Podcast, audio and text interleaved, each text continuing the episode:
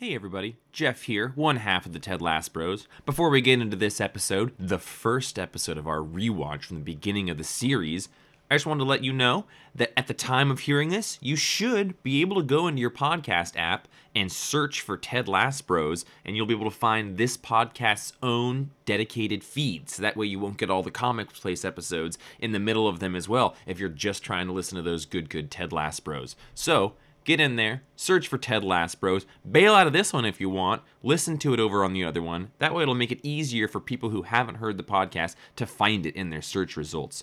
Also, it would be a huge help if you wanted to give us uh, a review or a rating. You should just be able to kind of scroll down in your podcast app, toss as many stars on there as you want, or a written review. But that would be a big help for us to get to see other people listening to this. Uh, we really appreciate all of you. We hope that you dig the journey forward as much as we are, and we look forward to seeing you next week as well. Enjoy the episode. Um, as far as I know, peanut butter is good for the vocal cords. So, and as it's like a, a post Halloween show, I feel like everyone's going to be ramping up those uh, peanut butter vocal cords today. Does, it, does chocolate contribute as well, or is that a detractor? Actually, I think that's antithetical to peanut butter. Yeah, I think any uh, strictly dairy based products uh, make mucus production. So you're going to be feeling that one in about 15 minutes, Will. Yeah, I mean, there's just nothing like having peanut butter just filled up in your mouth where you oh, just can't yeah. form words properly. And mm. the peanut butter gob. Hey.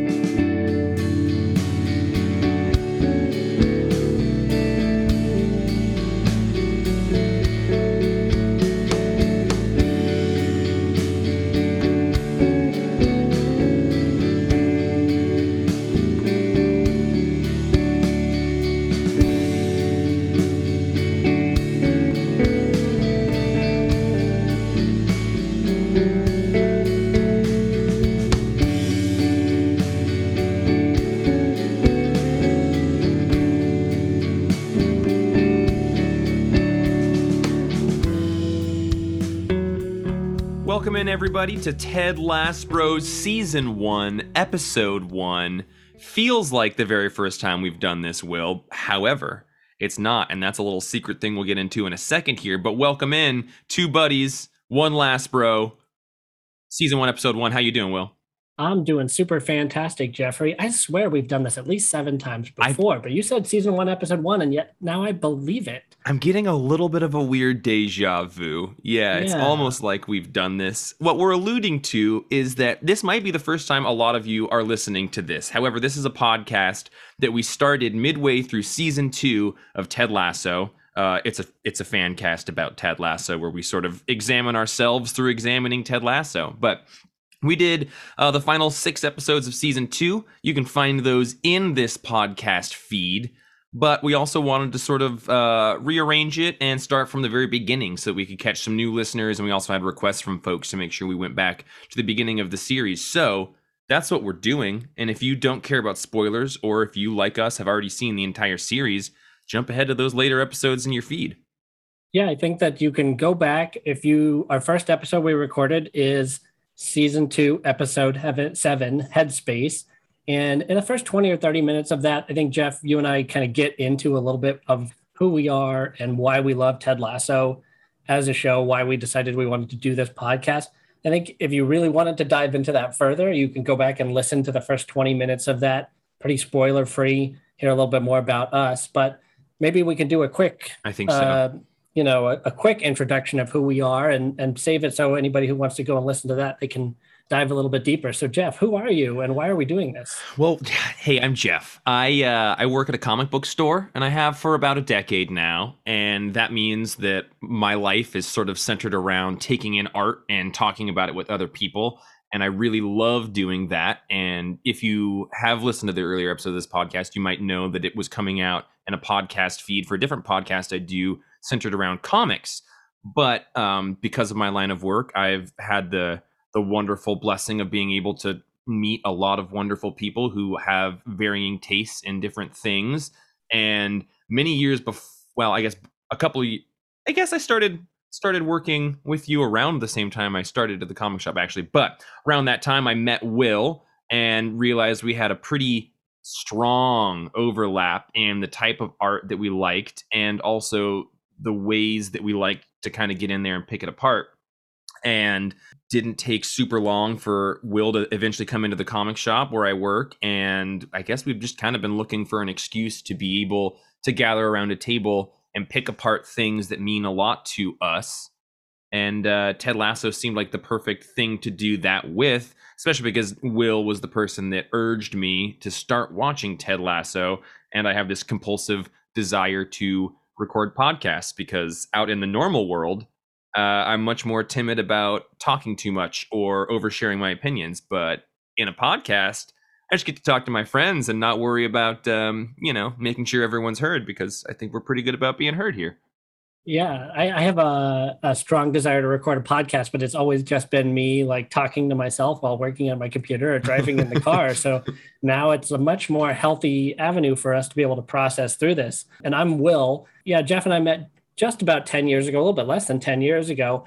I work. I've worked for a uh, you know a national QSR uh, quick service restaurant retail chain where I work in. Uh, uh, I've worked in a leadership role for you know basically 20 years now. So obviously, I met Jeff about 10 years ago, and I was in that leadership role at the time. But we shared a strong bond almost immediately over our love of the show Community, mm-hmm. um, and just kind of feeling like that was a TV show that was that was made for us, that had a lot of you know references and humor that really spoke directly to us and you know we we had a connection then and yeah it was a couple of years later after jeff stopped working um, you know in one of the stores i was overseeing and ran into each other at the comics place and jeff was the reason that i kept coming back to the comics place and we've just you know our friendship has grown since then and um, you know after watching ted lasso for the first time jeff was immediately jeff you were the first person that came to mind who was like somebody else is going to love this show as much as I did. It's absolutely Jeff. I need to figure out how to get him to watch it and asked you to watch it and then wait a week and asked you to watch it again and waited a week and asked you to watch it again. And then um, you finally got on board and I think we've been in love with the show ever since and been trying to find a, a, an excuse to just talk about it. So here every, we are. Every episode in season two, because Will would be much more proactive about like Thursday night, eight o'clock or nine o'clock. You would watch it with with your partner, um, and I was usually like a, a, Friday or Saturday. But as soon as I would watch it, I would text you for all of season two, and it was finally like halfway through season two. We like, we should probably just do this podcast, right? So we started it halfway through. Felt like a thing that needed to be much more complete than that because we're both comic book fans, which means we're relatively anal with tendencies towards OCD and you know completionist collecting styles. So needed to start at the beginning of this. Gosh, that there's a good segue there about pilots and first seasons of television shows, but let's do that after we kind of get into our first sort of hey, Ted Lasso season one. What is this thing? Season one, episode one, pilot. I thought it's interesting that they still use just the word pilot. Like norm episodes all have names. So for this to just be named pilot to be as professional as polished as it is compared to a lot of other pilots. Yeah. I thought that was interesting. American football coach Ted Lasso is hired by a wealthy divorcee to coach the English soccer team AFC Richmond. That's the beautiful summary. Actually, I'm going to get out of the way real quickly here because we're recording this after having seen season 2 of this show. We're going to do our absolute best for the bulk of the conversation in these episodes to be approaching it from the vantage point of having not seen season two. So we're going to try and avoid spoilers.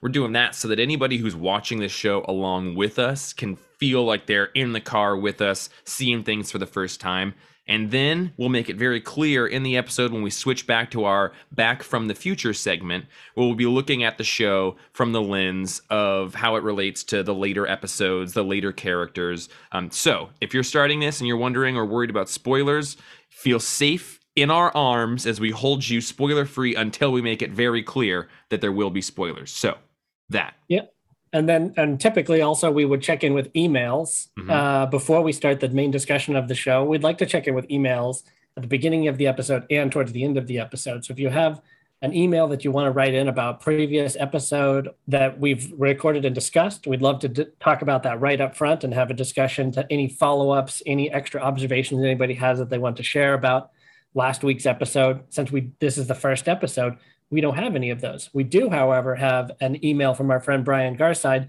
from our previous discussion on our season two recap. So we're going to actually save that to the end of this email in that spoiler section um, that uh, Jeff just mentioned. Heck yes. So bullet points from the first episode, season one, episode one, Ted Lasso. I guess I wanted to start with the question just in general of, you know, pilot episodes and what you think that they should try to accomplish and what you think this episode accomplished. And I think we can have this conversation and we can finish it towards the end as well. You know, we start the introduction to the episode with Rebecca, and we'll save that for a second and really focus on Ted because he's the he's the you know main character in the show and the main character in this episode. When you first watch this, I, I wanted to see if you can go all the way back to the very first time you watched the episode. What were your initial thoughts on the character of Ted Lasso? First episode, right out the gate. What did you think about Ted as a character and where the show was going? Well, that and that's kind of the segue I was thinking about just moments ago, which is kind of pilot episodes and first seasons of television in general. And I so I actually had watched a podcast that I listened to that covers comic books and other things. All three of them loved Ted Lasso. And anytime the three of them love a thing, it's pretty much guaranteed that I will like it. So I did watch the first episode of Ted Lasso, and it didn't feel remarkable to me the first time that I watched it.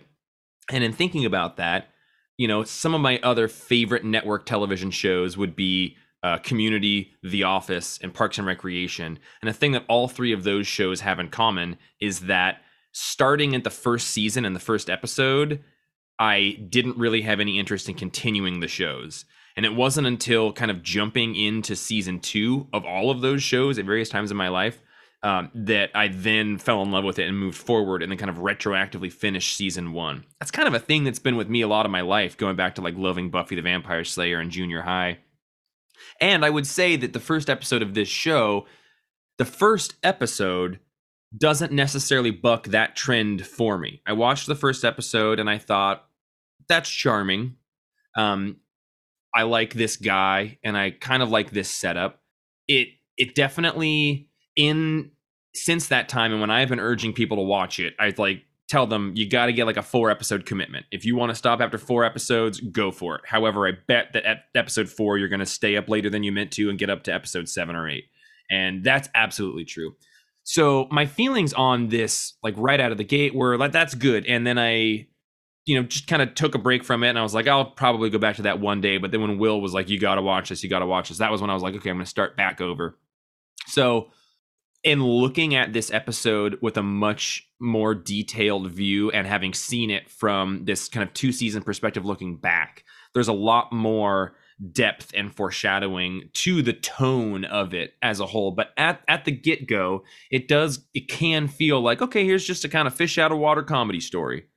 There is a lot of heart and humor built into it, but I do think it takes a little bit, just a couple episodes to really find its footing or at least for me as a watcher to feel like I want to go where it's going. And I do think that, like you said, there this is more polished than a lot of pilot episodes, and it does have its direction clearly uh, formulated in its initial episode. But I do think that it was a you know, it it took me a little bit of deciding I was going to go with it. Um, was my my read on the first episode. I was sort of remembering that when I was watching it today for the third or fourth time. So yeah, I'm on. I think I'm on the same page. I, I, I I'm at the point though in my in my media consumption where I know that it's going to always take two or three episodes mm-hmm. before getting completely into the show. I mean, I had, you know, three or four failed attempts to watch The Wire, uh, you know, before I really learned that lesson and finally made made it past that hump. Uh, but that's that's pretty standard, right? You just you need time to to get to know who these characters are and uh, learn a little bit more about them before you can care about them at all, right? It's hard to care about any character when you don't know anything about it at all. I think this episode is really interesting in itself because it's kind of it does a lot of incredible things looking back on it. And I won't get into spoilers on that at all, but it has to accomplish, you know, a couple of number of things. It has to introduce you to characters, um, you know, introduce you to what the conflict of the story is going to be and try and give as many people a little bit of screen time so that at least plants the seed of who these people are the first time we watch this we don't we don't know who any of the soccer players are that we see so there's no context to the first time we see any of those guys and every single person was first time we see them on screen you know we're learning and we're absorbing as much information about them the first time we go so with that being said this episode is kind of a bit it's a bit formulaic. It's a bit tropey.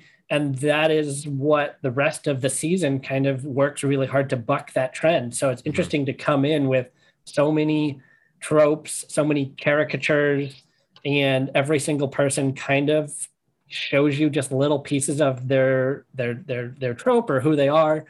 Um, and then as the season goes, you learn more about them, and they're much much deeper than everything that they're first represented as uh, on the screen. And that's encapsulated the most by by Ted. And upon rewatch, you see a lot more things that you learn later, really planted that kind of fly right over your head the first time you first time you watch it. But we meet Ted, and he's just you know he's just a likable guy with you know the kind of midwestern southern Kansas City accent, and he's got lots of quips and he's got lots of jokes and seems a bit in over his head. Uh, so you obviously you like him a lot, and they do a good job at making you be like you know kind of afraid of of Rebecca. Um, but I think they do a fantastic job bringing Ted into it, and um, I, I, had the same the same impression though the first time watching it was just kind of like that was fine. Mm-hmm. It wasn't, you know, I listened to a, um, a bunch of different podcasts as well. One that I listened to a lot, it's actually a basketball podcast called No Dunks, and those guys all talked about how they thought the, thought the show was perfect and an incredible show. Everybody should watch it, and that's ultimately what pushed me over the edge. Is I heard a lot of great positive things, but to hear these four different guys who always have differing tastes to all say the show is perfect was enough to convince me to watch it. And then you watch the first episode and you're like, it was fine. Yeah. Let's see what the rest of this what the rest of this looks like. It doesn't immediately win you over right out the gate by any means, but it doesn't do anything to to scare you away. So I think it in that note it accomplishes exactly what it needs to accomplish as a pilot episode. I totally agree. And I think that we can all say, especially as the date of recording for this is November 1st, 2021, um, we can say that the national public is fond of this show, considering that last night the overwhelming Halloween costume of 2021 was the cast of Ted Lasso, like everywhere, myself included. Comics play or comics things, sports things, like everything, like all Twitter. I was just like, oh, everybody like is it was it was pretty awesome. I'm glad that this show because I'm also still kind of like, does everyone know about this show or does nobody know about this show? Like, there's lots of people I meet that have not watched it. Um, so it's it's interesting. And then there's also this like kind of, I think yeah, people who engage in a lot of media have have definitely seen it. But anyway, if you're listening to this show, you love it as much as us. So yeah, so I wanted to talk just a little bit more about you know any big takeaways from you know Ted's journey in this episode you know, it's very much presented in this like fish out of water, you know, an American football coach going to England. So let's make a lot of jokes about the differences between the cultures. And, you know, we know he's, you know, or we learned very quickly that he's kind of being set up to fail, but he might even be smart enough to know that at least to a certain degree. You know, he certainly goes into the press conference with his his eyes wide open. Um, but we definitely see kind of a culmination. Ted is clearly, you know, on the airplane talking to Coach Beard and, you know, getting into England, clearly is carrying himself with just a positive, upbeat attitude. We saw clips of him dancing with his uh, football team. We we get a sense pretty quickly of who he is, but then that gets put to the test very quickly at the press conference. Um, I'm curious what your immediate takeaway of you know the, the press conference scene that kind of yep. culminated as if like Ted was maybe on the verge of like a meltdown or a panic attack right before he spit water everywhere and Rebecca kind of jumps in and, and saves the day. Um, what was your what were your thoughts watching that scene? Because that seemed to be a pretty critical moment of the episode. Yeah, absolutely. It was a pretty critical moment of the episode that didn't on the surface feel like a critical moment of the episode the first one or two times you watch it. Even several episodes into the first season, you know, that it's just it's a thing that you could go you could blow past right? Like oh god this is very stressful. It, it resonates is in two different ways but particularly um, you know as as your first time with the uh, with the show it resonates just like wow he's really positive but also this is a very overwhelming situation. So um, i think it presents as okay this isn't going to just be this easy easy funny enjoyable thing. Um but leading up to that scene you know the airplane meeting everybody what i like so much is, is like you said you know there's these like oh fish out of water i'm an american in europe and that's a component and then you get that right on the surface and then the other component you get is that wow this guy is really positive. and what i really liked in this episode that stays true for the whole series and and moves through it is that he is so positive except for he does have these things with the cultural differences between the countries where he lets himself be very critical and negative and i i think that that works really really well and it's not like I think in a many things you'd be like, oh, he's just like, do you like tea? Nah, I don't like tea, but I'm going to keep trying to drink it for you guys. And I just love that he's just like, nope, that is terrible. I'm not going to engage. it. Like, I love that so many things about this show are trying to healthily understand other people's points of view and grow together. And this is just like, nope, there's a closed door on some of these things. Sparkling water, tea. And I really like that they, they leave this room for just like very stern negativity in it. it, it very very clever to me. He, he doesn't he doesn't he says it all with a smile on his face, right? right. Though? So you don't necessarily feel the bite of criticism um, when he ta- calls tea. You know what is it like? You know hot brown garbage mm-hmm. water or whatever it is that he calls it. Um, he has a smile on his face, so it kind of just rolls off your back, and you know. But you're right. I guess he he does try these things at least. Yeah. But like he's gone. He's a you know 40 something year old man who's never tried tea before his entire life and um, you know just can't even stand the even the slightest bit of sensation of having sparkling water or bubbly water yeah. on his tongue that he has to spit it out. I think that's pretty pretty funny, kind of a pretty sheltered Midwestern type of uh, personality where like he knows what he likes and that's it. He's at least come to this other country to try other things out, but he's still pretty stuck in like this is the things that I like in my life and that's it. And I don't want to, anything else. To this, you know, to the particular uh, interview scene that goes on, that sparkling water is very critical because he takes that drink and he spits it, and it, it, um, there's an escalation of the stress and overwhelming nature of that scene.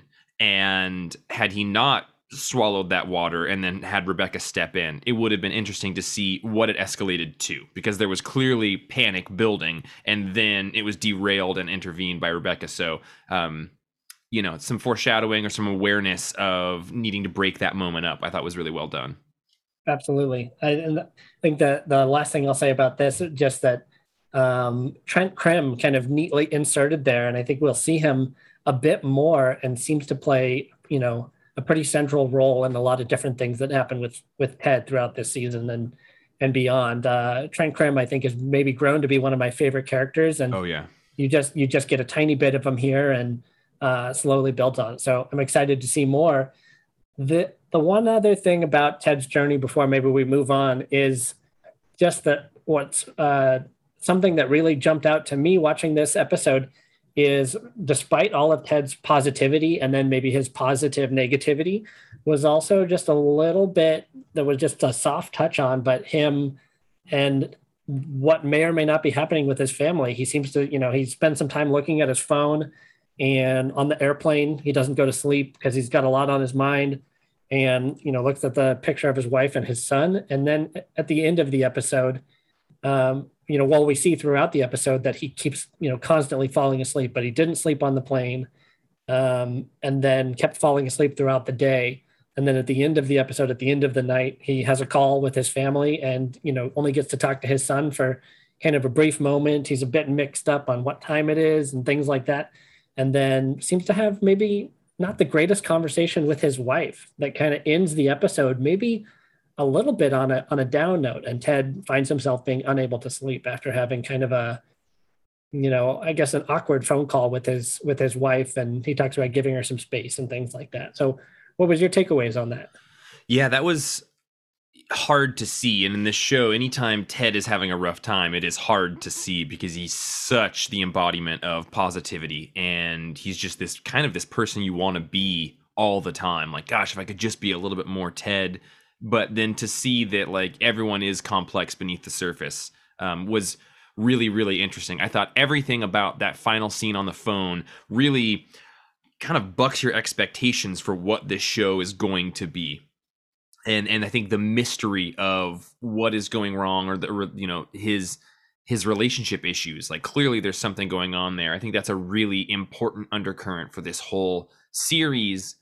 It and it's yeah, just a bummer to see him experiencing something that seems less than positive but I think that uh, yeah, there's there's you know some quotes that go around, or every you know couple of months while I'm scrolling through Reddit, there's like the life pro tip where it's like, you know that person that's always making sure everyone's doing all right and is a great listener. Make sure and listen to them sometimes. You know, it's this idea of you know what is below the surface is is very very important and not always what you would expect and people that seem to have it all together. Maybe they have it all together because they or seem like they have it all together because they've been dealing with some hardship for a long time. So you know that phone call makes me very interested in what's going on uh, between he and his wife and his son. So it's you know it's heartbreaking on one level to see somebody struggle but I, I do think that they did it well, um, especially the musical stuff that happens there, which we'll talk about in a second.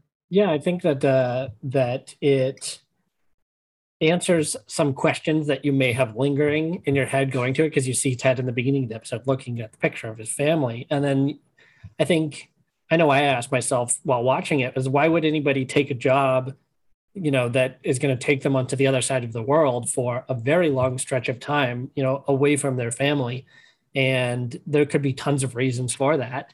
Um, and it may just be, hey, this was a really good opportunity that was too hard to pass up. So let's see where it goes. But I think by the end of the episode and that phone call, you at least get a little bit of information that you know there's there's definitely something going on. And so, is he did he take this job to to get away, to escape, to you know, or, or what what's going on, you know, with the relationship with him and his wife. So I thought it did a really perfect job of kind of giving us some of that information without you know, necessarily jamming it down our throats or anything like that. And he says, you know, like he he says on the half of the phone call that we hear that like, yeah, I'm trying to give you space, which is really interesting to me because that conversation about space within a relationship is something that comes up at other points in the series. Um, so that was an interesting little bit. And then he says, I love you. And then there's a stumbling in the conversation. And and he says something to the effect of, like, no, you don't have to say it or something. And that like that's really interesting and very poignantly painful to somebody in a relationship, I would think. Yeah, it pulls on our heartstrings just right. And on that note, Jeff, I'm wondering if you can maybe pull on my musical heartstrings. Yes. and tell me a, a little bit more about the music. And for you guys that don't know, Jeff is quite the music aficionado and I like it. I uh I'm not. I'm not great with it. So I'm I'm excited and interested to hear what you heard in this episode, what you thought about what you heard in this episode. Well, I hardly am an expert and I have huge holes in my musical knowledge, but what I do really love is the way that music and society interacts. And I'm particularly interested in uh, social culture at any given time and how it gives way to helping create a context for music to thrive and succeed going back to the 50s 60s 70s um, and then i'm also very interested in the way that art uses music because it's such a, a metaphor that can be explored. And oftentimes it's just used as background noise or a great kind of emotional uh, synchronicity between a scene. But i think that as we've talked about in other episodes of this show and as i've watched it i think that this show uses music in a really really intelligent way. Um, will you brought it up. This show written primarily by jason sudeikis but uh, in collaboration with bill lawrence who did scrubs and you brought up that i forget bill lawrence's wife's name. Christa miller? Christa Miller, she had been kind of in charge of the music that was used on Scrubs. And I do think Scrubs is another phenomenal instance of the way that art and music can interact to really elevate a scene. Um, I don't know that this, this show has entirely found its footing using that yet in the first pilot. I do think it's interesting that they start with God Save the Queen, um, which seems on the surface like a pretty logical thing to do because it's the Sex Pistols and we're in Europe and, uh, you know, without digging deep too deeply in, if you tell an American something about you know British music or whatever. I think one of the first handful of bands you'll think of will be the Sex Pistols. So God Save the Queen, good there. But that's a band that also comes back up and used other times in the series. What I thought was particularly interesting with the music in this episode is the way that there is a very jovial show being presented to us, but there are really uh, poignant instances of musical beauty with I think particularly the piano um, throughout the entire score of this show. uh, and I need to look up the person's name because I, I did know it and I forget it. But there's um, outside of uh, the the brother or the the Mumford man that does the theme song. There's a person who works on the score for the series, but I think the best indicator that this show has a really tender heart at the center of it is the musical cues that we get from the piano throughout it. Like we'll get these moments that um to me are frankly like really profound uh, sad, melancholic piano melodies presented. So, especially when he's on the phone with his wife, like that's the best cue that this is not just an easy breezy phone call he's having with his wife. It, um, you know, if if those piano cues weren't there, it would be a little bit more confusing. I think so. That's the thing that really stood out to me in this episode was just right off the bat. I think we are able to recognize that this show is going to have a very tender heart within it. Um, and I, you know, I think that that's in part due to the piano stuff. We also got some beatboxing. Yeah, we did. We ended and, with Biz Markie there, which Biz is Markie. awesome. Yeah, I do uh, love that line for for Keeley. She, she's like, "Well, I never really know how to respond when a grown man beatboxes in front of me," and it's like that's a great line because it also makes me very uncomfortable. A lot of times in the in, in future episodes, the song that plays as the outro song going out, um, you know, has a lot of significance in yeah. the story of the character. I wasn't sure about the Biz Markie song. I was just curious if you got anything extra out of that other than just being a nod to um, Ted Lasso's, you know, Biz Markie reference earlier there, in the episode. I forget what the lyric is, but if you go, yeah, a little bit into the credits of that, there was a lyric that stood out to me that I'm not thinking about right now. But um, yeah, I would have to relook at that one. But yeah, my thought was I don't know this song. Is this like a song about a core tenant of this episode? And I forget what it was. I was this morning. I was like, oh, that could be about it. Um, but also, is it just a reference to the beatbox thing? So that's a, I should have investigated that one a little bit more. Well, that's all my I thought it was. So I think we're good enough to just call it a, a reference earlier in the episode. Yeah, there's got to be more than that. I always I always have to believe that there's more than that. So we begin the episode, you know, we begin the episode with the, you know, God Save the Queen and the soccer team playing, and it kind of quickly fiddle. Uh, um, uh, what's the word I'm looking for? You know, it quickly record screech kind of ends, and we get to Rebecca uh, in the office, and we meet Rebecca and Higgins for the first time, and then we mm-hmm. also meet the soon-to-be former coach George, who we I forgot that we see him later right. in in the show. So right. it's it's wonderful to just point out, hey, here he is right now. You'll see him again later.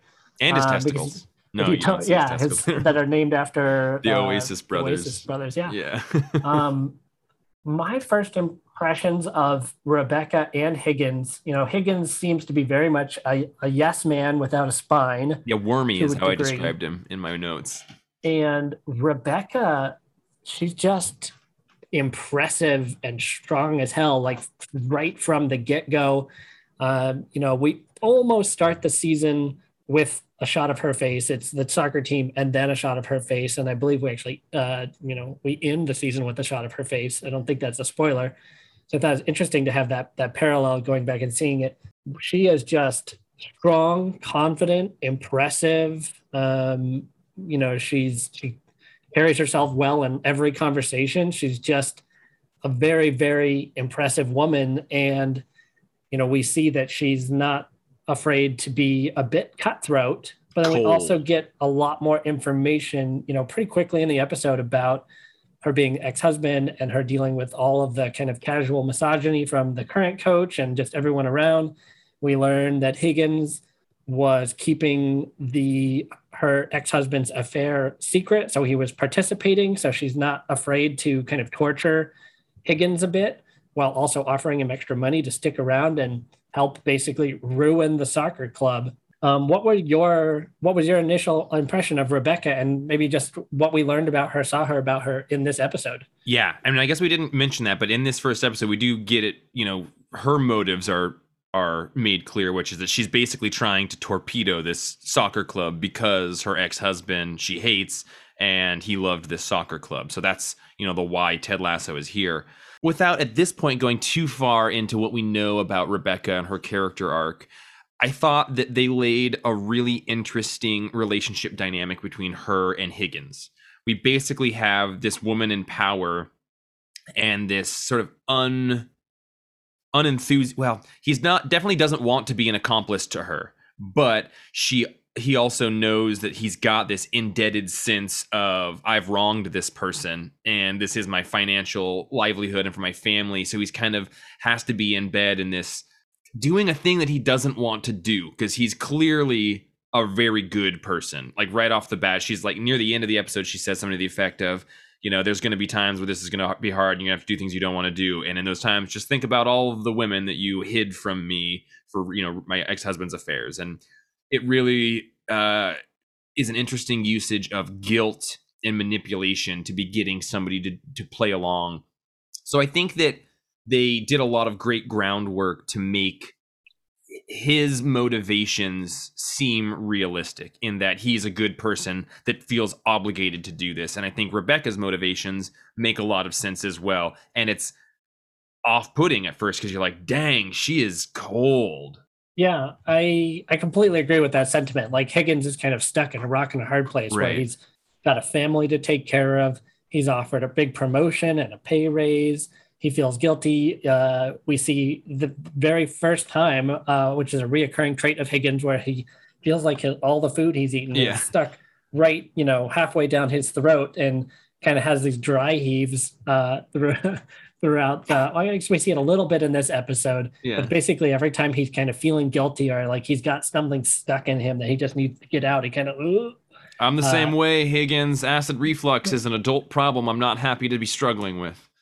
You know, I kind of you feel bad for for Higgins, but you also at the same time, you know, kind of learning a little bit about, you know, why he feels guilty about everything. Um, maybe you don't feel too bad for him, and he is, you know, kind of a bit spineless. Mm-hmm. And so he's he's easy to be manipulated and doesn't really stand up for himself or or anything else. I mean, he's offered a, a, a to take home a painting that's worth well over a million pounds and his first reaction is just like, "Oh, that's that's worth a whole lot of money." And she's like, "Yeah, you're right. Never mind. I'll just sell it instead. we'll put it off to auction." And he's you know kind of slumped over and, and feeling defeated after that. But um, you know, is, is a little bit of sadness, a little bit of tragedy for Rebecca, but I think um, her strength and everything else that she exudes overall is pretty pretty consistent to a degree um, with her character. And for for a pilot to not really have any sort of hiccups in in what we would see out of somebody, and I I thought she was great.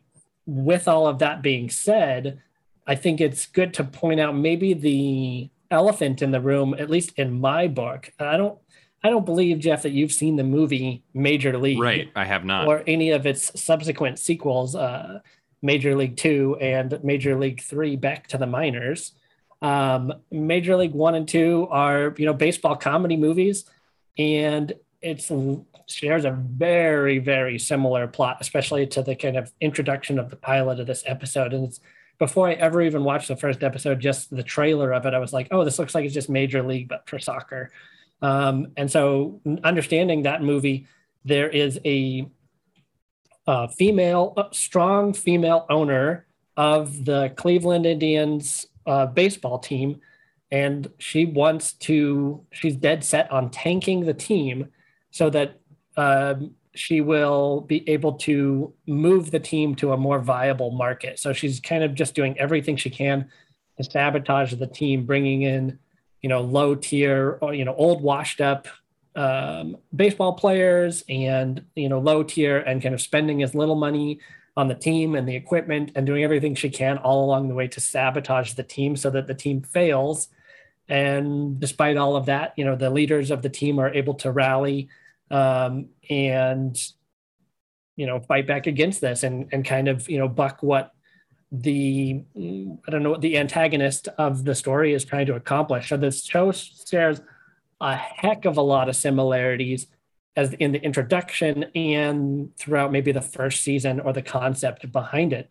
I thought that's a pretty interesting reference um, leading into a show that ends up, as we see further along, we see a lot of references to hmm. movies and pop culture, TV shows, everything else did you catch anything else in this episode in our little uh, reference roundup section here, Jeff? I did, yeah. Um, and I know you made a note of this as well. So let's let's get into this.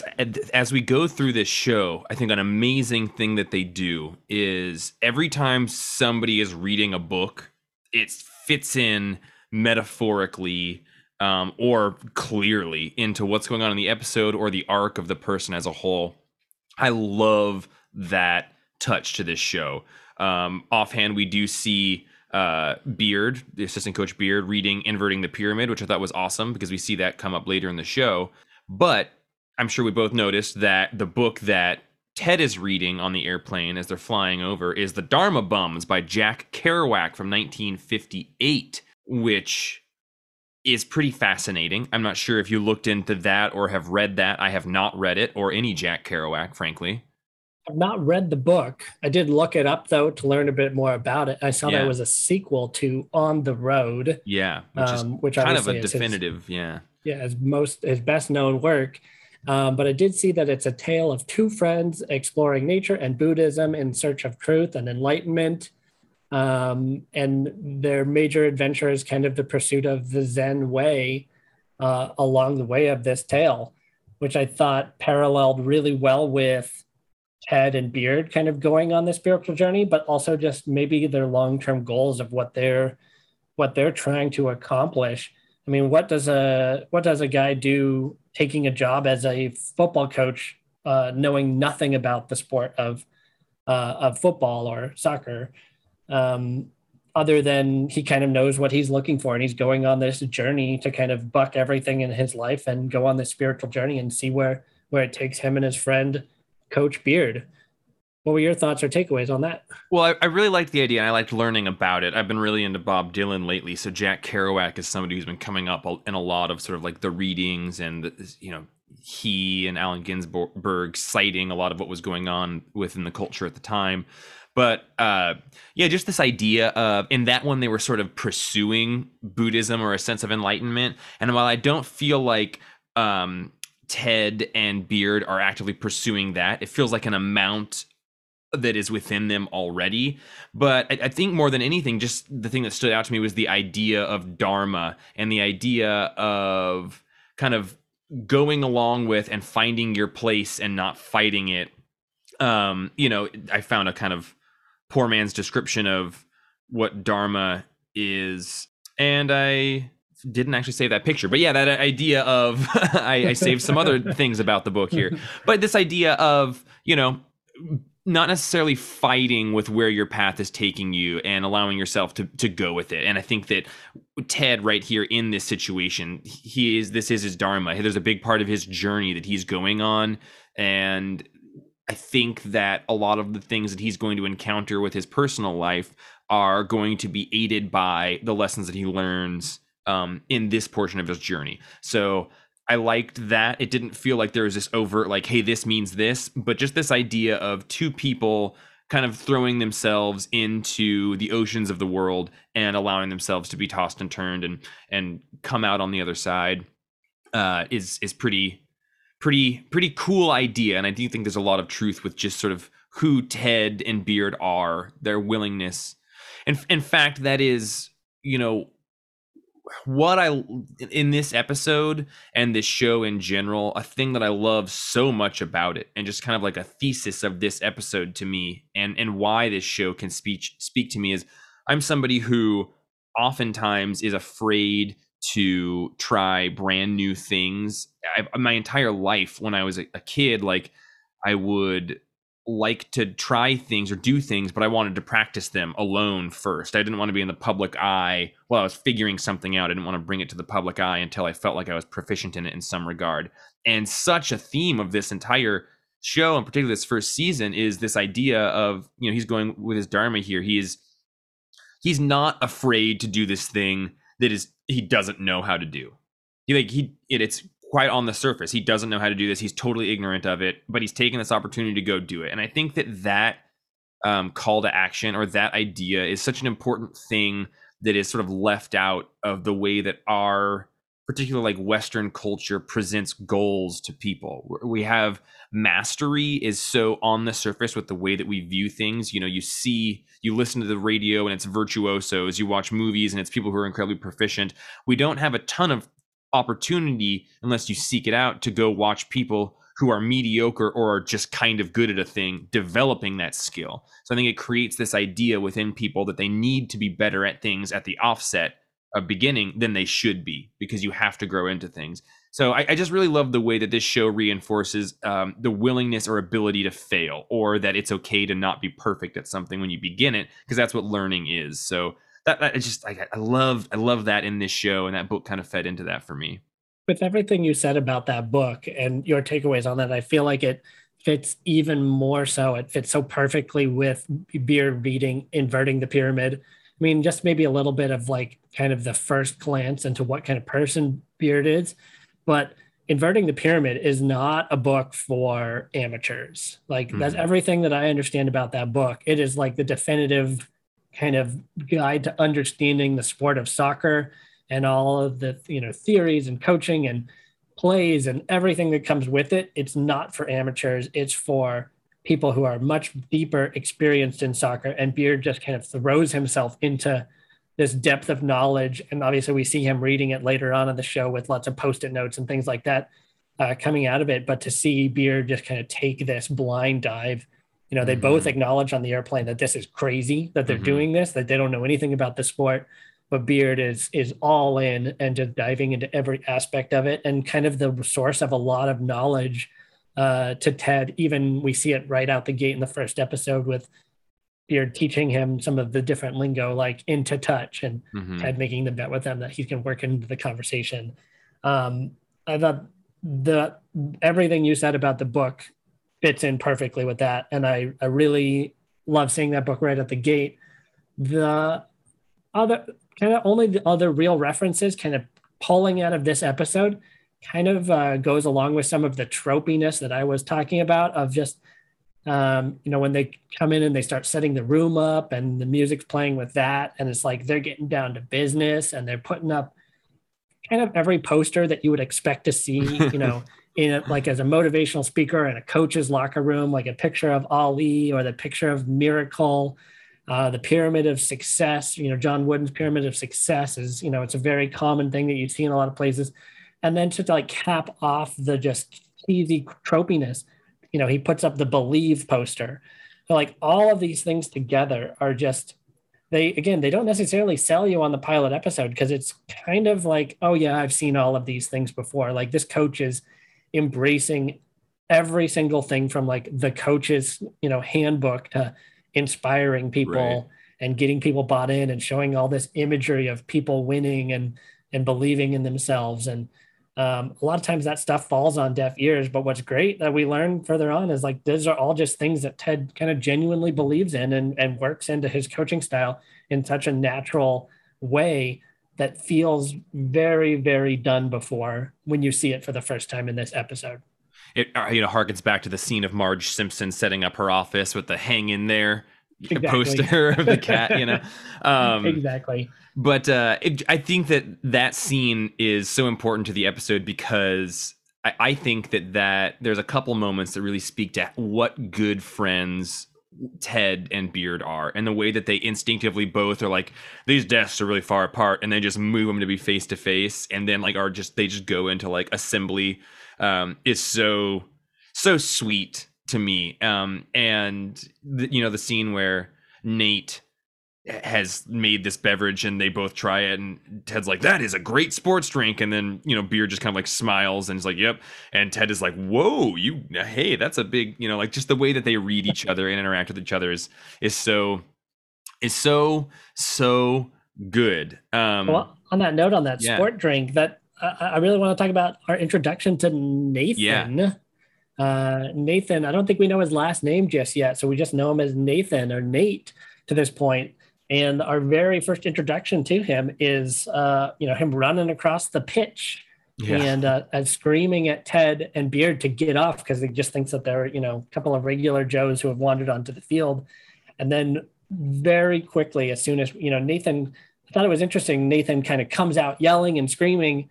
And then, like, the moment that he knows who Ted is, he folds like instantly. Like, kind of I said Higgins was spineless. Nate's very similar to that, like almost instantly, like, oh, oh, oh here's more grass. You know, instead of telling him to get off the grass, he's like, here's lots of grass. We've got extra clippings. You can have all the grass that you want. But he does then say, but really, we need to get off the grass now. yeah.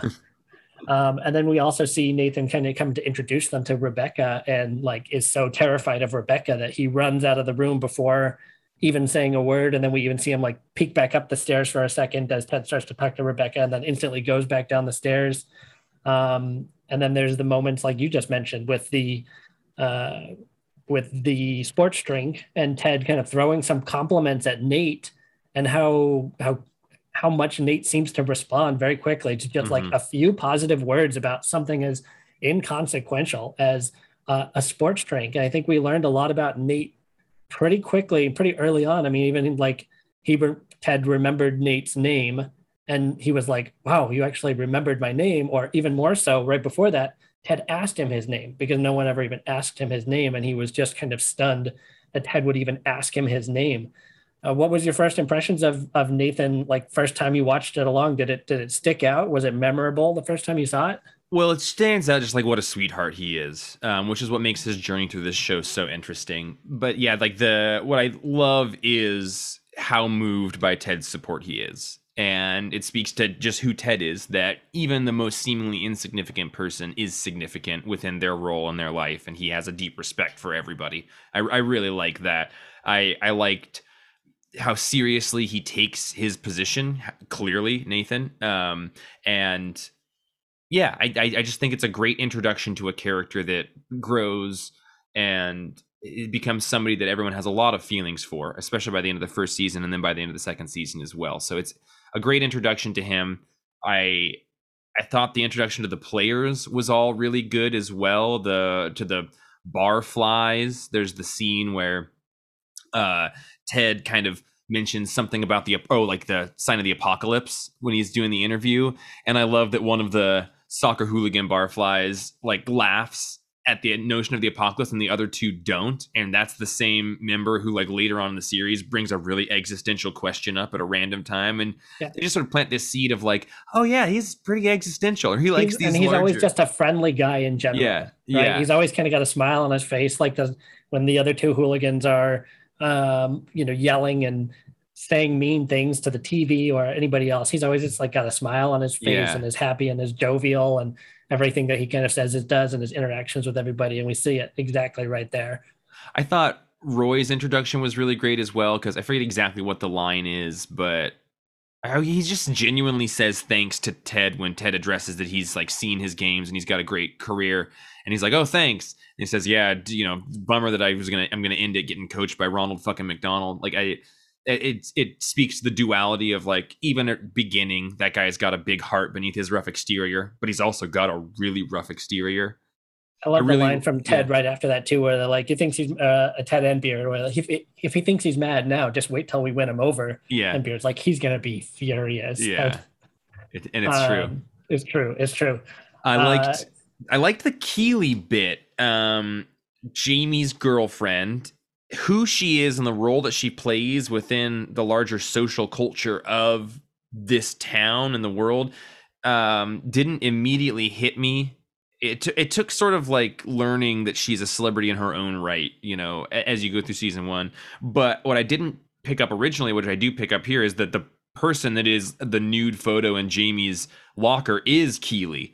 And I liked that Ted, you know, leaned over and taped up her nipples there, and she kind of like didn't know what he was doing, and she was moved to see that he had done that. But I also just I really like right from the get go, Keeley is an empowered woman, and much like uh, Rebecca, that like I think that within Western culture, there's almost just like an idea of if you're a woman who does nudity in things like you know maybe it's a p- position of desperation or a thing of need or having been taken advantage of in, in some way but like they kind of speak about keeley as the empowered independent woman and she doesn't seem to think of herself as less at all for having done nudity or having that around or like and as two men, we don't really know the really complex nature with which that you know it, it goes on in, in the heads of people who have done that. But I really, I I liked that she seemed empowered and not bothered by her choices and what she's done with that, and that seems like a through line within her her run on the show. I would be curious to you know I'll hear a woman's perspective on that, but I did you know to me you shouldn't have to be ashamed of the things that you've done if you believed in doing them. And, and I really like the way that that fits into her character as a whole. Yeah, clearly she wasn't. She was aware that her picture was up in Jamie's locker, and it didn't. It didn't really bother her. But you feel like if it had bothered her, it wouldn't be up in in Jamie's Right. locker in the first place. It wasn't a surprise for her to see it up there, but at the same time, exactly to your point, she did seem a bit touched by the idea that Ted went in with a, piece of tape and and covered it up, and then they had a nice moment together with the, you know, putting the putting the believe poster up and kind of having their first moments together. I think that this, I think that this episode, as I mentioned before, like the pilot kind of accomplishes exactly what it needs to accomplish, and you meet all of these characters: Jamie, Roy, Keeley, uh, Sam, Trent Crimm, the soccer hooligans, you know, a handful of the other players. You see them all for the first time, and they give you just a little bit of information about who they are. And right at this Mhm. point, they really just they're kind of caricatures of of that. So you get and you only get a very brief moment because we haven't spent any time with them. But the first time we see Jamie, he's you know Roy and Sam are watching uh, the press conference, and Jamie's over there just off in his own world with headphones on, working out, looking at himself in the mirror. Right. And we see Isaac for a brief moment. You kind of see all these people have like one quick brief moment, but they're exactly the characters that we know them as as we go along, even if we only get a second. Roy is telling everybody to quiet down or he's going to start punching dicks. Um, we see, I say a little bit less of Sam. You know, Yeah. it was almost a surprise for me to see Sam, you know, grow and develop so much and to be one of the main characters on the show. Looking back at the pilot, where maybe he has less personality, less screen time, you do get a little bit of like, you know, he's obviously kind of bright-eyed and maybe like kind of naive. You know, he seems happy and cheerful and maybe a bit naive, but we don't see a ton of that. Just a little bit, I feel like, if you're looking. But you know, we get all the rough and gruff Roy, uh, uh, of Roy. We get the bubbly personality of Keeley, where she's also into social media and talking about Twitter. Um, you know, Jamie's very into himself. Uh, and, you know, obviously, you know, Trent Crimm and the, and the soccer hooligans are very consistent with those characters. So I thought there's a lot of people for the show to show us and it gave us just enough of them where maybe it doesn't register the first time you see the pilot but then when you come back and watch it again after you've grown to know and love these characters you see them all for the first time. Unlike you go back like the shows that you watch you know that you talked about earlier was like office or parks and rec or um, community where you go back to the pilot episode and you're like these people don't act anything like the characters that they become later and in this pilot i feel like everybody largely acts like, exactly like the person that they are consistently, but then also continue to grow and evolve as people. The only thing that stood out to me, and maybe it's just in my head, but when Roy says he didn't think he would turn out to be coached by Ronald fucking McDonald, Mhm. his accent sounded just a little bit different than it feels like the accent that the show settled on. I don't know if that stood out to you, but it sounded just a little bit different. Like maybe he was trying to find the exact right accent, or maybe before he, he figured out that he wanted his voice to be really growly Yeah. all That's a- of the time. That's a great point. Having seen a couple interviews with him finally, um, between now and the previous episode we've recorded, I could see like, you know, he is doing an accent while he's talking. So I yeah, that's a great that's a great catch. Um Will, before we sort of talk about our final thoughts on the episode and scores and big takeaways, what do you say we take a trip back from the future? Ooh, let's do it. We got to go back. We got to go back, Marty. It's your kids. Um, Who was the president back then? Uh, I, that's probably a reference from it that I don't remember. It's been a minute since I've seen Back to the Future. Um, Ronald Reagan. Ronald Reagan, Ronald fucking McDonald Reagan. Ronald Um, Reagan, the actor. the uh, oh yeah. Um, so before we get into that segment, which we don't need to go way too long and retread everything, but I do think there's some interesting bits. But let's talk to our friend Brian Garside. Will you want to pull that up? Absolutely, I do. Thanks for writing in, Brian Garside. We love having emails from anybody. And while he's pulling that up, anybody can send us an email to tedlassbros at gmail.com. T E D L A S S B R O S at gmail.com. You can also feel free to record an audio memo on your phone and just send that as an attachment in the email to us. But we really love having people's thoughts uh, as part of this. It's really cool to bounce it between even extra voices. And in the future of the show, we will be having guests on the the shows, so you'll get even more wonderful voices in your ears. All right. So just one more disclaimer. Spoilers. Spoilers. Uh, yeah, we're going back from the future. spoilers here. So Brian Garside writes in uh, following our season two recap episode. Hey guys, love the show. I have to say that Roy and Keeley's relationship to me feels like the beginning of a really healthy relationship between two people who have never had one before.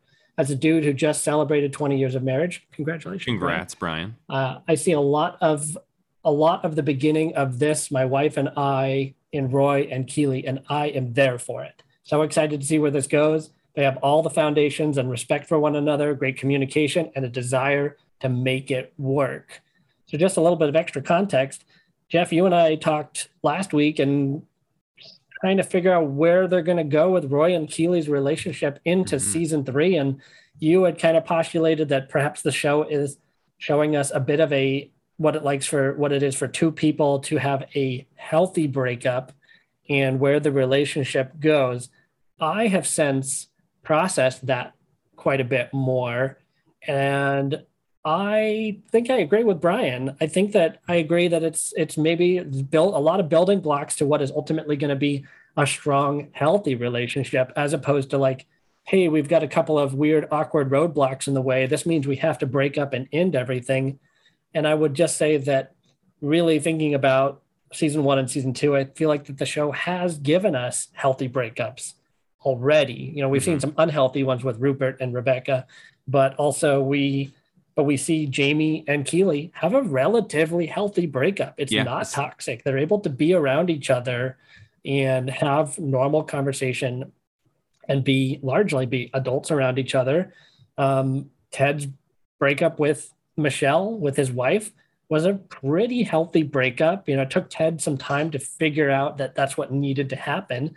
But I think that was a pretty healthy one. And Yeah. Ted has continued to try to have a healthy mindset around it, you know, all the way up to the end, the finale of season two with him, um, you know, catching himself trying to pry into Michelle's Right. life a little bit. And even Rebecca and Sam has kind of been a healthy breakup or a healthy where they won't they exploration of what the relationship is. So I personally am all in to thinking that Roy and Keeley will go the distance and they will continue to work through these things and have a very, very strong relationship because of it. I want to firmly say I don't have predictions or things that I think will happen. I, and that is just uh, the thing I love about this show is that it genuinely defies my predictions or expectations for it. So what I will say is I can see I could see that happening or I could see it happening a different way. But again, the strength of this show to me is that I think that it has wholeheartedly blazed its own trail and the directions that it chooses to go with characters, pacing, plot wise. So I would prefer uh, Roy and Keeley to stay together. I won't be surprised if they don't, but I also I won't be surprised if they do. Like it's it's th- that I um most things I do make predictions on. This show I just I don't. Like I, I it's it the great thing about it is that um it's a futile exercise for me to predict things for this particular show. So I, you know, my heart fears that they would break up, but I, I hope that they don't, and I, I think there's a really good chance that they won't. Um, I think your point is very valid that uh, they, they have done a lot of healthy breakups within this. I would say the difference is that we haven't seen like a, an official breakup of a relationship that we saw form and clearly has been written in a way for us to be invested in. Um, so the Ted one is like he and his wife. We're seeing the fallout of that. Um, the Sam and Rebecca one is you know a little like where they you know they were kind of together, but we also didn't get a definitive breakup. I do really like the Jamie and Keeley one, but we didn't. Again, we, it wasn't written in a way for us to be invested in that relationship. So Mm. I could see from a writing standpoint trying to embed that lesson in people, but um, I think it would be better for them to stay together, and I think that there's as strong of a chance or a stronger chance that they will stay together. But the person who has had life get on top of me over and over again can't help but want to try and uh, make myself okay with that decision if they go that way from the out the outset.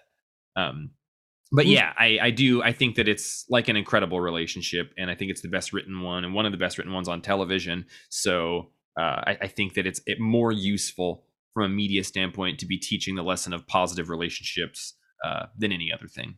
Yeah, I like the point of just feeling invested in it, and we definitely never felt invested in Jamie or Keeley's relationship because we never saw it formed. And despite us not liking Jamie at all in the first season, it would probably potentially change that a little bit if we saw the relationship form and and felt like we were a part of it. So Yeah. uh, I like that. Hey, while we're in the future, yeah. was there anything else in this episode that really kind of stood out that you feel like is is is important to everything that we've seen so far? Well, I do, as we alluded to earlier, I think the the Ted getting to the precipice of a panic attack is really important foreshadowing to everything that happens in the second season of this television show and later on in the first season. But it was gratifying to see the escalation of that moment. Uh, if you don't know about the panic attacks, it's easy to just be like, "Whoa, yeah, he's finally feeling the effects of being in over his head." But his susceptibility to those, I think, is really important, and I thought that was well done. The main thing, though, um, is just the Rebecca and Higgins dynamic because she is a fundamentally different character in season two than she is in season one. And I think that one of the things that works so well in season one is that she is kind of the antagonist slash bad guy becoming a good guy. And so much about what happens in that first season is sort of a response to her agency as a character. And season two is so different because she's just like, one of one of the club. You know, she's one of the good people, and you know, I, I think starting with season two, part of me was a little bit like, is everything you know, like that's going to be a fundamental emotional shift between these seasons. I hope everything's going to be working still. So it's it really interesting to watch Rebecca and Higgins, who we just spent several months being totally, you know, on our team. So th- that was a really interesting. It wasn't at all difficult for me. I think she works so well in season one as the character that she is because you can tell she's got this heart, but you you're kind of chipping away at the the, the cold exterior. Um, yeah, what was your thinking about that? She or was really that let she really let she really lets her trauma dictate her behavior. Mhm. So you know she's very very driven by just how betrayed she feels by Rupert and by by Higgins as well by proxy. And I had completely missed. I think I'd seen this first episode two or three times, and I still somehow completely missed. You know, looking at the the trophy case of all the old owners and Ted seeing Rupert and being like, "Oh yeah, I really like this guy. He's got all the women Yeah. around him," and how that seemed to affect her.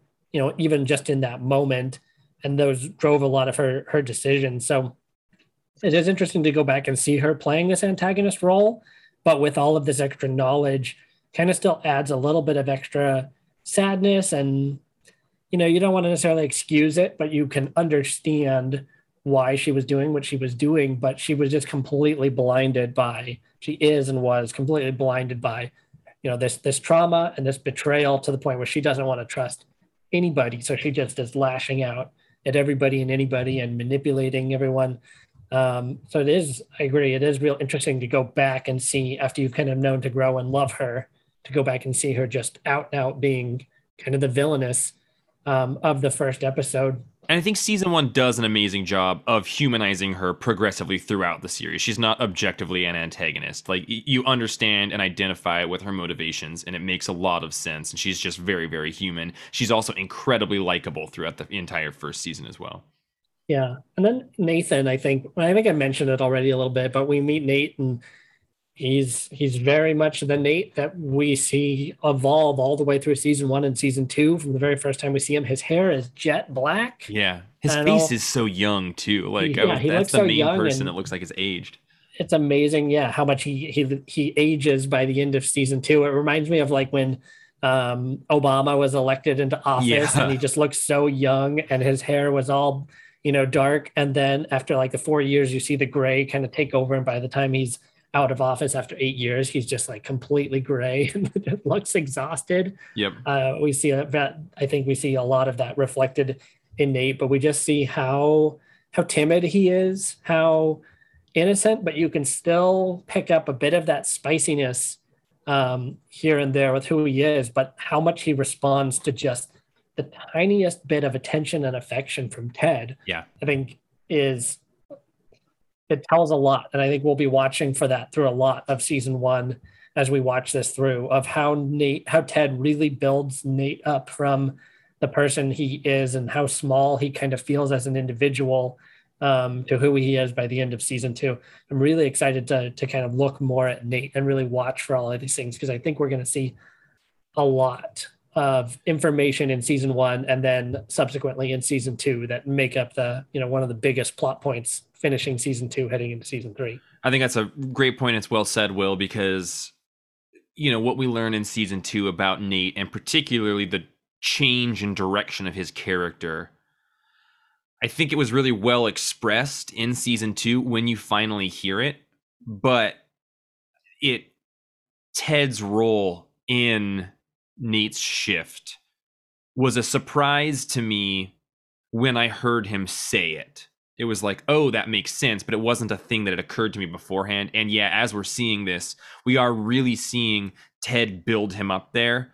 And I am interesting interested to watch it because I think an interesting conversation about the Nate revelation later on in the series is that I try to be somebody that builds people up around me all the time. But I do also sympathize with the idea of like Ted, you do that, but you also can't build people up all the time and continue to always be building up all of the same people. You have to be able to like help people and then, you know, they can be not sent on their way, but like at some point you can be able to find other people in need. You shouldn't ever uh, rescind the kindness or support that you've given someone. But you know the, the, idea of what do we owe people that we support is an interesting question to me because as someone who wants to help people um, there's a lot of people in the world and at some point you stop having any time or energy for yourself and the people that you have been supporting because there's always going to be more people who need help. Yeah something i think i want to on, on that building on that exact same idea something i think we got to watch for is uh, Ted seems to have a quite a bit of a plan when it comes to how is he going to build up everybody on the team. Mm-hmm. He seems to have a pretty good idea of how he's going to do that, as we'll see in these future episodes that we're going to watch. It doesn't seem like he really has a plan to Nate for Nate. It almost mm-hmm. kind of seems like everything that happens with Nate is kind of coincidental or timing, or just Nate happens to be there, and Nate and Ted is embrace is warm to him and embraces him and continues to feed him all sorts of positive feedback. So almost in a certain way, Ted is kind of unknowingly being a mentor to Nate. And I, I think that's a great point, Will, because I, I don't think, I think it's all like circumstantial, or it was a genuinely a surprise to Ted. He's none of it is manufactured, and I would say that even when he's got plans on how to support people, it's not like a manufactured thing. But I do think on this like particular Nate, I think he's just like I could see Ted genuinely not realizing his agency in supporting Nate because it's just like, whoa, this kid has it all together. Like he's great at soccer. He's great at supporting these people, or great at coaching soccer, great at supporting and understanding the game, genuinely deserves everything that he's been given. Ted is just sort of like surprised that like how could you not think that I would remember your name, you know? Yeah, absolutely. So that's going to be fun. I think Nate is going to be one of the biggest things I'm going to be paying a lot of attention to as we watch these episodes and having a lot of conversation about that. So yeah. um, everyone should watch closely. I think that's going to be a lot of fun to, to dig into that. Before we dip out of here, Ted, yeah. uh, Ted, I'm calling you Ted. Uh, that's just how much I'll take I, it. I'll take I it, respect Beard. you, Jeffrey. um, do you have any uh, quotes of the week that really stand out to you? I do. Um, my definitive quote of the week was the one that I see you've recorded here. So I'm going to toss a second one out that I really liked that sort of speaks to uh, a theme and a tenant that I really enjoyed in this. And it is uh, when Ted says, the harder you work, the luckier you get. And I really like this idea that luck is a thing, like luck by its nature is not controllable.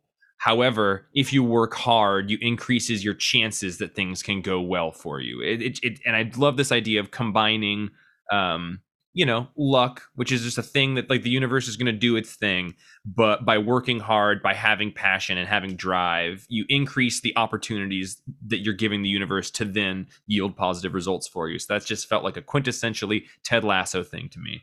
Yeah, it's funny. It's funny you say that just because, um, you know, being in the leadership, you know, management role that I've been in all these times, I've always hated it when people say, you know, good luck. Mm-hmm. Like whether we're getting some kind of like corporate inspection or we're getting ready for a, a really busy night or something else is going on, and people say good luck, and that I've never loved that.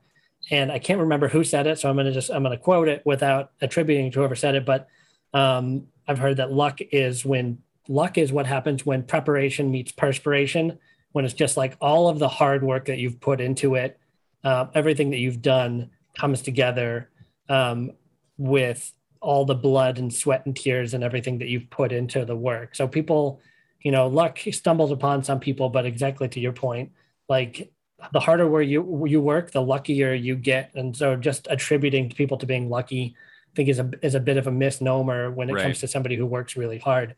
And on that note, my quote, which was also your quote, was uh, taking on a challenge is a lot like riding a horse. If you're comfortable while you're doing it, you're probably doing it wrong. I don't know if you've ridden a, ho- ridden a horse before, Jeff, I have. but it is it is uh, it is not a comfortable experience both during and afterwards. Let's just say that I would have to start drinking a lot more water if my anus was going to be able to sit on a horse again. um, because I'm dried up.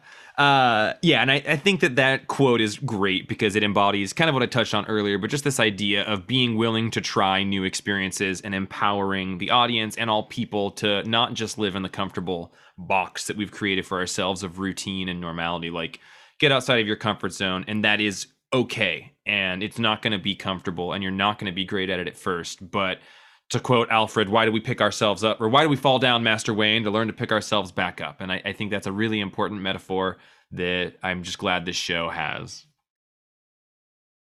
All right. Well, I, as you know, I like to dive in deep on Mr. Ted Lasso's Twitter account. He, Well, do we want uh, to score this thing before we go oh, on our yes, outer? yes. Um, because, okay, yeah. So let's see. Are we doing a one to ten? What do you think? Let's do a. Let's do a. Let's do a.